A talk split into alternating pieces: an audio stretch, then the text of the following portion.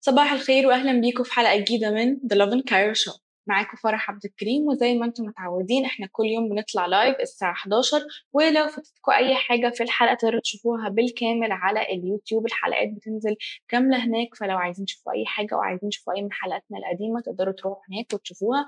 وانتوا لو بتحبوا آه، البودكاست إحنا برضو ال show بينزل in podcast form على أنغامي Spotify Apple Podcast Google Podcast وكمان Podeo فسلوا كده طريقكم وانتوا رايحين الشغل الصبح أو أنتوا مستنيين حد. أو بتعملوا أي حاجة ممكن تسمعونا على أي من ال platforms دي لو أنتوا بتفضلوا ال podcast format وزي ما قلنا لكم قبل كده وزي ما قلنا لكم كل يوم إحنا دلوقتي في حاجة اسمها Lovin Summer which is a campaign عن الصيف. حابين نشوف كل ال content اللي أنتوا بتعملوه في الصيف الأماكن اللي أنتوا بتروحوها في مصر والحاجات اللي أنتوا بتعملوها. وما تنسوش تعملوا hashtag Lovin Summer و hashtag Lovin Cairo و at Lovin underscore Cairo في كل ال content relating بمصر أو القاهرة تحديدا. إحنا بن cover كل مصر في أي حاجة relating بمصر in general حابين نشوفها منكم حابين نشوف كل ال content اللي أنتوا بتنزلوه الصيف ده.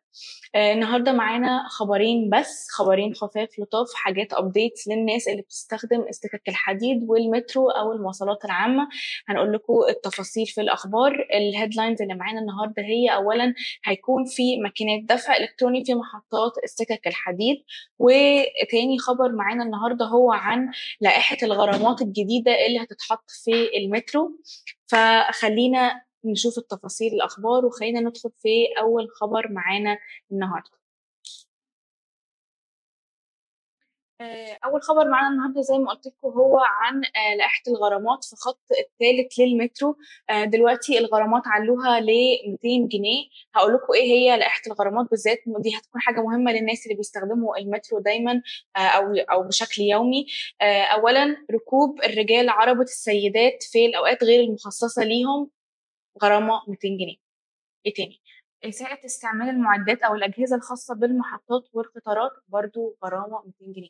هي كل الغرامات 200 جنيه هقول لكم بقية التفاصيل. كمان استخدام أي آلات أو معدات بدون تصريح أو في أي غرض غير مخصص ليه في داخل محطة المترو أو في المترو نفسه ومزاولة البيع في المحطات والقطارات بدون تصريح. زي ما أنتم عارفين ساعات ناس كتيرة مثلا بيكونوا بيبيعوا في محطة المترو حاجات ده ممنوع منعا باتا بدون تصريح فلازم يكون عندكم تصريح لو عايزين تعملوا كده.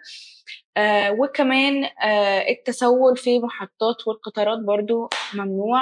و آه والقيام بلصق أي إعلانات أو حاجات relating آه بالدعاية يعني في المترو أو خارج المترو يعني بره المحطة أو جوه المحطة برضو هيكون غرامة 200 جنيه وعبور شريط سكة المترو برضو وطبعا دي بديهية قوي ومعروفة بس برضو لازم نقولها هي التدخين داخل المحطات أو القطارات وإلقاء المخلفات أو أي زبالة في داخل المحطات أو القطارات. فكل الحاجات دي من دلوقتي أصلا لائحة الغرامات اللي بيتفرج علينا في أي حاجة غير إنستجرام يقدر يشوف الجرافيكس وأنا بقول لكم الخبر هتقدروا تشوفوا لائحة الغرامات هنا جنبي. ف هتلاقوها أصلا دلوقتي موجودة في كل محطات المترو وهتطبق خلاص اتطبقت من أول امبارح.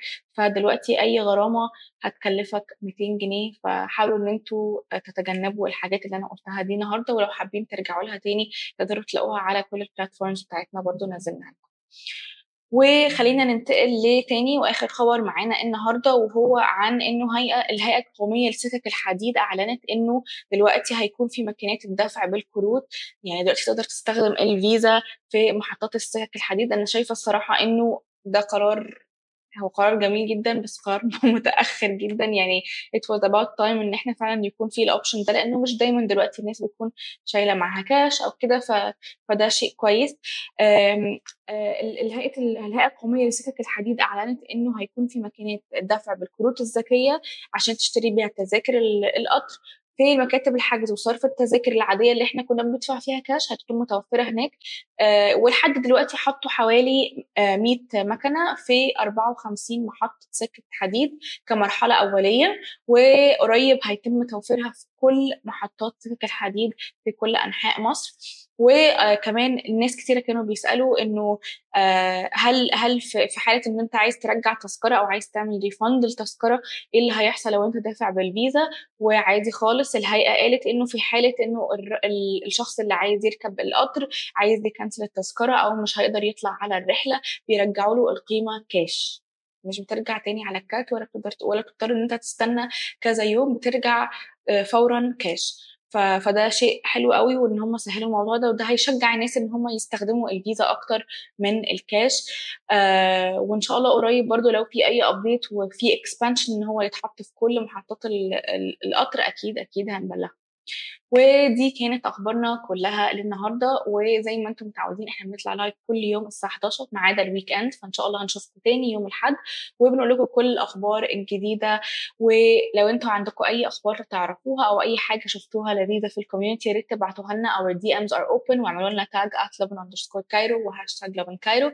و hashtag Lovin Summer وما تنسوش تعملوا لنا follow على كل ال platforms بتاعتنا إحنا at Lovin underscore Cairo في كل حتة هتلاقونا TikTok Facebook Twitter Instagram YouTube كل مكان هتلاقونا عليه. وزي ما أنتم متعودين ما تنسوش الحلقة بتنزل بالكامل على اليوتيوب أو بتنزل in podcast form على أنغامي Spotify Apple Podcast Google Podcast وكمان بوديو ويا رب يكون يومكم جميل.